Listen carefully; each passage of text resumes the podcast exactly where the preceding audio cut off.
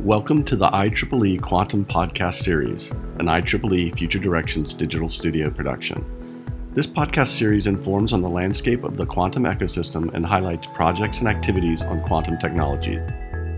This episode features Travis Scholten, a quantum computing applications researcher at IBM Quantum. Travis joins us to discuss IEEE Quantum Week, quantum educational needs and resources to enable a viable quantum workforce, while also explaining how anyone from students to developers can begin exploring and programming on real quantum hardware. Travis, thank you for spending some time to contribute to the IEEE Quantum podcast series. To start, how did you become involved in the IEEE Quantum Week, and how do you see it helping to advance quantum education and the development of a quantum workforce? Well, the story of how I got involved in Quantum Week is, is very amusing, and I think it goes to show the level of trust and respect that exists within the IBM Quantum organization. So about a year ago, I was put on an email thread with Jay Gambetta, one who's one of our VPs for IBM Quantum and also an IBM fellow, who suggested that I should help out with Quantum Week. And this was roughly about a year into my time at IBM Quantum. And as I thought about it, I said, well, this this could be a cool opportunity to try something new. Never really done events coordination and stuff like that. And also, it's an opportunity to meet people both externally and uh, internally. And over the course of the past year, it's been an incredibly awesome experience to work with so many people at IBM Quantum, from our technical teams to our marketing teams to our business teams, um, to really put together a, a great program for Quantum Week, and then also to work with people externally to join our workshops and panels and, and whatnot. Um, and it's also been really fun because as a platinum sponsor of this event, you know, we're really showing that what Quantum Week is doing as far as advancing quantum education and helping that quantum workforce get developed is really important and really useful. And I think that one of the main advantages of Quantum Week is this idea of providing uh, essentially an insider's view of what the quantum computing industry is all about. When you're standing outside the industry looking in, it's hard to get a sense of what's going on. And Quantum Week will provide a very helpful perspective through the tutorials, the workshops, and the panels about really where the industry is, where it's going, and what skills are necessary to pivot into that industry. Okay, but while quantum computing might be a hot topic in tech today, what is really available and what can quantum computers actually do? Sure. I think it's, it's a good idea to tackle that question in both of its parts and to tackle them in slightly reverse order. So when we think about what quantum computers can do, we know that long term, if we get to universal fault tolerant quantum computing, that'll be really useful, especially for the simulation of physical or chemical systems. But we're not there yet in the fault tolerance era. We're in this kind of you know, near term uh, quantum computing era. And so, what's most important right now, as far as doing stuff with quantum computers, is essentially research, use cases, and developing essentially a quantum intuition you know, by building quantum computers and making them, accessible through the cloud, we're letting people really play around with this technology and to understand how to put this technology to work for advantage, you know, in practical use cases and applications. And one aspect of that, which is, is very important to remember, is that access to hardware and actually being able to run circuits on real quantum computers is very, very vital for developing that intuition. You know, and, and how I think about this is if you have two people know, maybe one of them has access to hardware and one of them doesn't. The one who has access to hardware is just going to be able to so much better understand the development of the technology as we march forward towards universal fault tolerant quantum computing and also understand why the path towards developing those kinds of computers is one of essentially continuous improvement. Furthermore, they'll be able to actually leverage these near term quantum computers as they evolve know, so their skills will be developing essentially in lockstep with the underlying hardware and its technology. And they'll be able to probably divine new ideas about how to develop algorithms or applications or error mitigation techniques on top of that hardware. Now, I also mentioned the idea of, of use cases. So I work as a quantum computing applications researcher here at IBM Quantum. I'm on a team of people that interfaces with IBM Quantum's customers and clients so collaborating with enterprise companies and startups to really explore how we can use near-term quantum computers. And there are a few projects that I think really highlight what people are doing today with access to real quantum hardware. So, for example, in collaboration with Daimler, we investigated um, chemical reaction pathways for lithium sulfur batteries, which is very important for developing next generation battery technology. In collaboration with JP Morgan Chase, we examined how to use quantum computers to do option pricing, essentially being able to more accurately um, evaluate the fair price of an option. Uh, we've also been collaborating with Barclays to look at transaction settlement. You know, how is it that we can make sure that all of the payments and, and transactions in the financial industry are settled very efficiently? And then a project that I was part of was in collaboration with UK-based startup Cambridge Quantum Computing, looking at circuit compilation. So how do we take a, a quantum circuit and compile it to the hardware? And in all of these projects, access to real quantum hardware really helped us understand what could really be done, what were some of the limitations, and how would the hardware have to improve in order to be able to do more. And that's, that's kind of what I mean when I talk about skills developing in lockstep with the technology. As we develop more advanced quantum systems, the people who are doing the research on real hardware, they'll kind of be able to up their game as far as the applications they're developing is concerned. And one of the really interesting things is if we look at the research output on IBM quantum systems, it's pretty tremendous. Um, from my records, there are almost 200 papers that are written by IBM quantum part, uh, partners and clients, and then almost 250 papers are written from organizations and entities outside that IBM-Q network. Now, the way that we make hardware available is through the cloud. Throughout most of human history, at least quantum history, if you wanted to do research on quantum computing, you would have to build your own. And that's really hard, and that requires a lot of talent and know how. And so by making them available through the cloud, we're able to leverage just the cloud itself and also all of the DevOps practices surrounding cloud compute technologies for continuously improving and upgrading our systems, providing high quality access, etc. And if we look just over the past few years, ever since 2016, when IBM Quantum put the first quantum computer on the cloud and built the IBM Q experience, which is our way of making quantum computing available over the IBM cloud, like we've witnessed tremendous adoption of these systems. You know, more than 250,000 users running you know, billions and billions of circuits. I mean, it's it's just incredible how much appetite and interest there is in this technology. This is also again why I think Quantum Week is so important, is we have this huge set of people who are outside the quantum computing industry and they want to get in. And we have to help them get in. And we have to help them get in through education and making access to real quantum systems um, available. So, Travis, given your expertise in the field, how would you advise someone about starting to use a quantum computer and where should they start? Sure. I think there's three kind of conceptual things that you have to, to work out, and then there's, there's lots of resources that let you do that. I think the first is to overcome some issues that people have about their kind of mental picture of what quantum computing is. You know, sometimes you see in, in popular science articles and whatnot the idea that quantum computers are just souped up classical computers on steroids, which is completely false. Quantum computers leverage an entirely different mode of computation.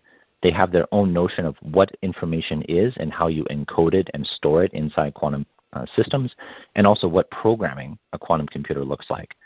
And by adopting that different model uh, of quantum of, of computation, excuse me, then you get access to all these cool uh, and kind of you know, fun quantum resources such as superposition, interference, and entanglement, all of which are resources that aren't available on classical computers. So first is to realize that quantum computing is just a fundamentally different beast than classical computing. That being said, the second is to recognize that quantum computers do not supplant classical computing. Classical computing and quantum computing work together. And this remains true even once we get to a universal fault tolerant machine because we will have the quantum computer doing its quantum stuff, but we will also have a classical computer running so called quantum error correction in order to let that computation run. So quantum and classical computes will exist side by side, and it's an important thing to keep in mind. And then third is to actually understand the, the quantum circuit model, which is a particular way of representing a piece of a quantum program. And the users of the IBM Quantum Experience on the IBM Cloud are running billions of circuits a day, as I said. And earlier this year, we had this IBM Quantum Challenge. And uh, according to my notes, uh, over 5 billion quantum circuits were run. So clearly understanding that circuit model is super important if you're going to be developing a new quantum algorithm, a quantum application, a quantum use case, etc. Now you might say, okay, well, so you've got these three conceptual things that you need to work on. You know, how do I how do I learn more? And I'd say there's lots of resources. Three, three that come to my mind most immediately. Uh, first is to play around with the IBM Quantum experience on the IBM Cloud. We've got a graphical circuit composer. We have a, a programming language. We've got simulators. We've got hardwares, all accessible in one place over the cloud. Another thing to do is to learn Qiskit, which is an open source quantum computing software development kit that is backed by IBM Quantum. It's you know, the most popular open source quantum computing SDK out there today. And then if you're more interested in some kind of professional development, there's at least two university level courses that are being offered. One is from MIT uh, XPro, it's called Quantum Computing Fundamentals. Another is from the University of Chicago called Quantum Science and Engineering. Or if you're saying, hey, I, you know, I have some time here um, on, on my free time and I just want to watch some YouTube videos, you should go check out the content from the Qiskit Global Summer School 2020. We just wrapped that last month and it features lectures that cover the, the gamut about what quantum computing is, how you program quantum computers, you know, what does IBM Quantum's hardware look like, you know, how do you, how do you build superconducting qubits, etc.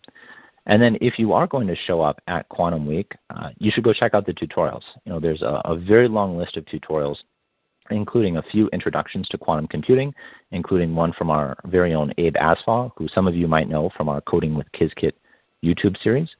There are tutorials on applications. You know, chemistry is popular as well as optimization in quantum machine learning. I have a, a, personal bias in that I really like quantum machine learning, so I want to give a shout out to tutorials on that um, in part because it's a very popular topic these days. And if you take the words quantum computing and then machine learning and smash them together, you know, it's like two of the most popular buzzwords smashed together creates kind of a super popular buzzword. And it's very important to dispel the hype and the myths surrounding what quantum machine learning is. In addition, there's a tutorial on games for quantum computing. I mean, everyone loves playing games. And so this tutorial will teach quantum computing concepts in a very fun, accessible, and easy to follow way. And then there's one tutorial which is very near and dear to my heart because it relates to some research that I did during my physics PhD, which is assessing the quality of qubits and quantum systems.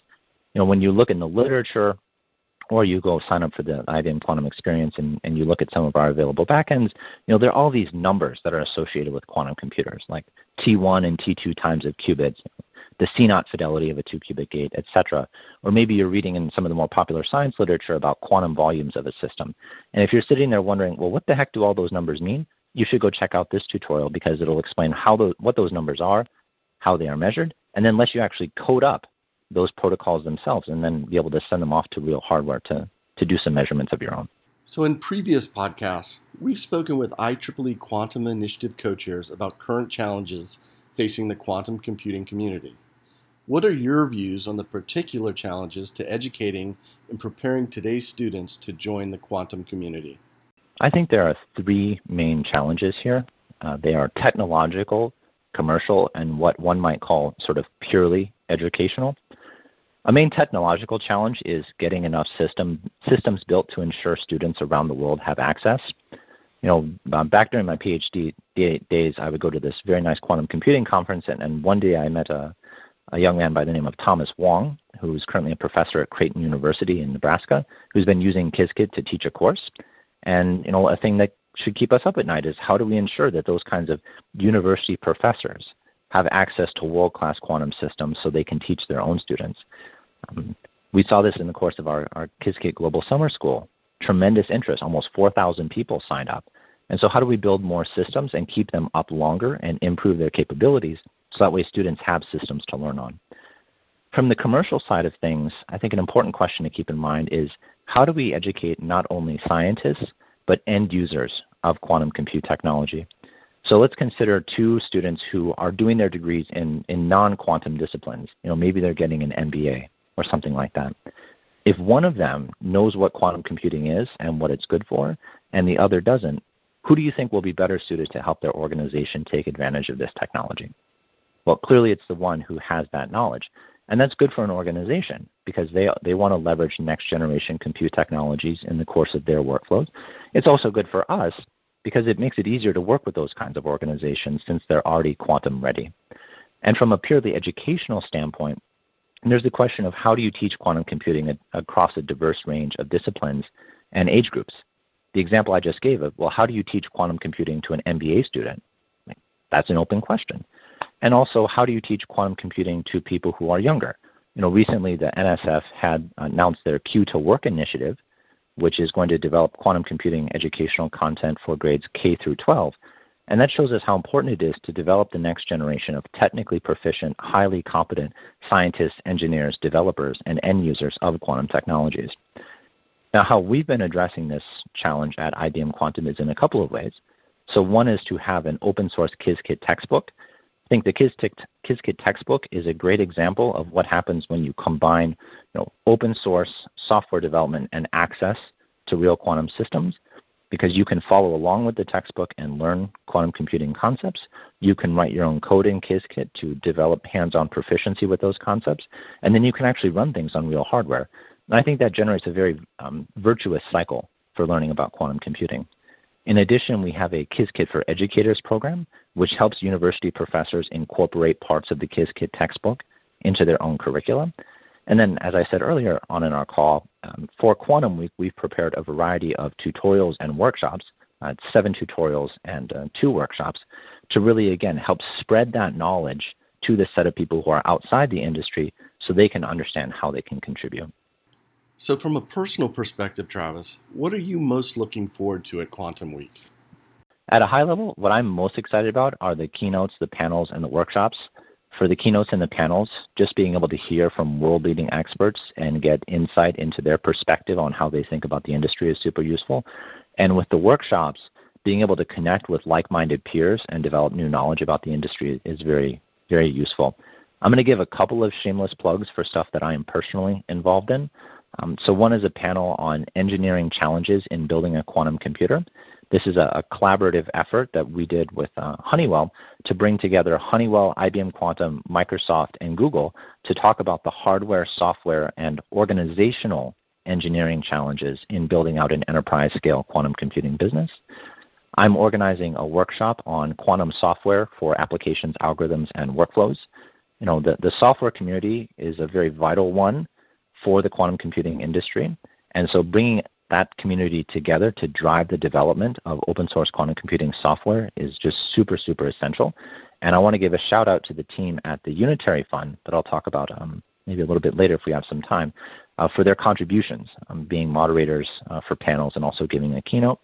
And then lastly, we have a keynote from Dr. Jerry Chow of IBM Quantum entitled Quantum Circuits Rocket Fuel for the Future of Quantum Hardware. I think with a title like that, it clearly will be a very engaging and interesting talk to go listen to. There are a couple of other things going on at Quantum Week, which, which I'm looking forward to, to at least listening to. Um, one is a panel on towards a practical IR for quantum, so trying to understand how you should represent a quantum program, and also one on building a fault-tolerant quantum computer from the ground up. You know, this, this idea of systems engineering is one which is much appreciated by both IBM Quantum and IEEE, and so trying to understand from a very you know, uh, hardware based perspective and quantum firmware based perspective how to build a fault tolerant quantum computer is really cool. And then lastly, I'm, I'm looking forward to meeting people. Uh, not going to lie, I was really enjoying the possibility of going to Denver and meeting people in real life for interactions, but you know, virtual is nice too. And I will say that if people did want to connect or whatnot, uh, a good way to get a hold of me would be to DM me on Twitter at Travis underscore SCH. And I will say, overall, what's really impressive to me about Quantum Week is the fact that there's so much content and so much engagement from a wide variety of people. You know, there's over 270 hours of content, and a standard seven-day week is 168 hours. So even if you tried to stay up 24/7 uh, to keep up with it, it would take you uh, take you over a week, which is really impressive in my mind. So, how are you tracking the progress of IBM's quantum education efforts? Uh, the growth of the quantum community and the development of the quantum workforce? I would say that the most major metric to pay attention to right now is engagement, whatever that looks like. Um, be that participation in quantum computing events. You know, we have a, a Qiskit seminar series that's on YouTube on Fridays. You know, people watching videos from world-class uh, researchers and experts talking about their cutting-edge state-of-the-art work participation in hackathons. Um, you know, quantum computing hackathons are taking place all over the globe. There are local communities, uh, sort of a, a centers of competency, maybe is, is, a way of describing it, around quantum technology, and those that's really cool to see too. Uh, enrollments in classes. You know, I've mentioned that the Qiskit Global Summer School, we had 4,000 students. 70% of those were undergrads. Enrollment in undergraduate classes in general, and also research production. You know, I mentioned the the 250 some papers produced by people outside of the the IBM network. And one other way that I look at it is applications for grants from uh, an organization called the Unitary Fund, which is a nonprofit working to create a quantum technology ecosystem that benefits the most people. I happen to sit on the advisory board of the Unitary Fund in the interest of full disclosure, and part of what we do is review applications for grants. And IBM Quantum has partnered with the Unitary Fund to help support, you know, its grant offering effort. And and again, having people engage with this technology right now and learn and explore and play around is so vital. In part because this this pathway is so long.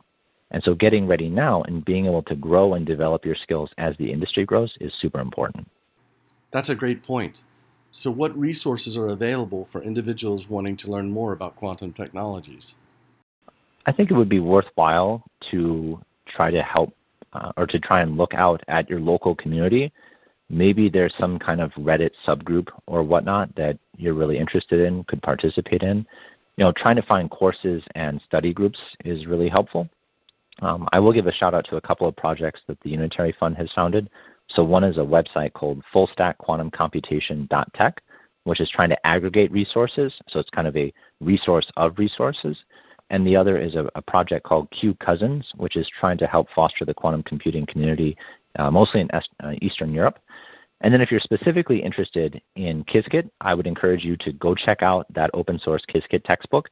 Um, it's written in collaboration between IBM Quantum and uh, New York University, and it's been contributed to by members of the Qiskit community uh, very generally.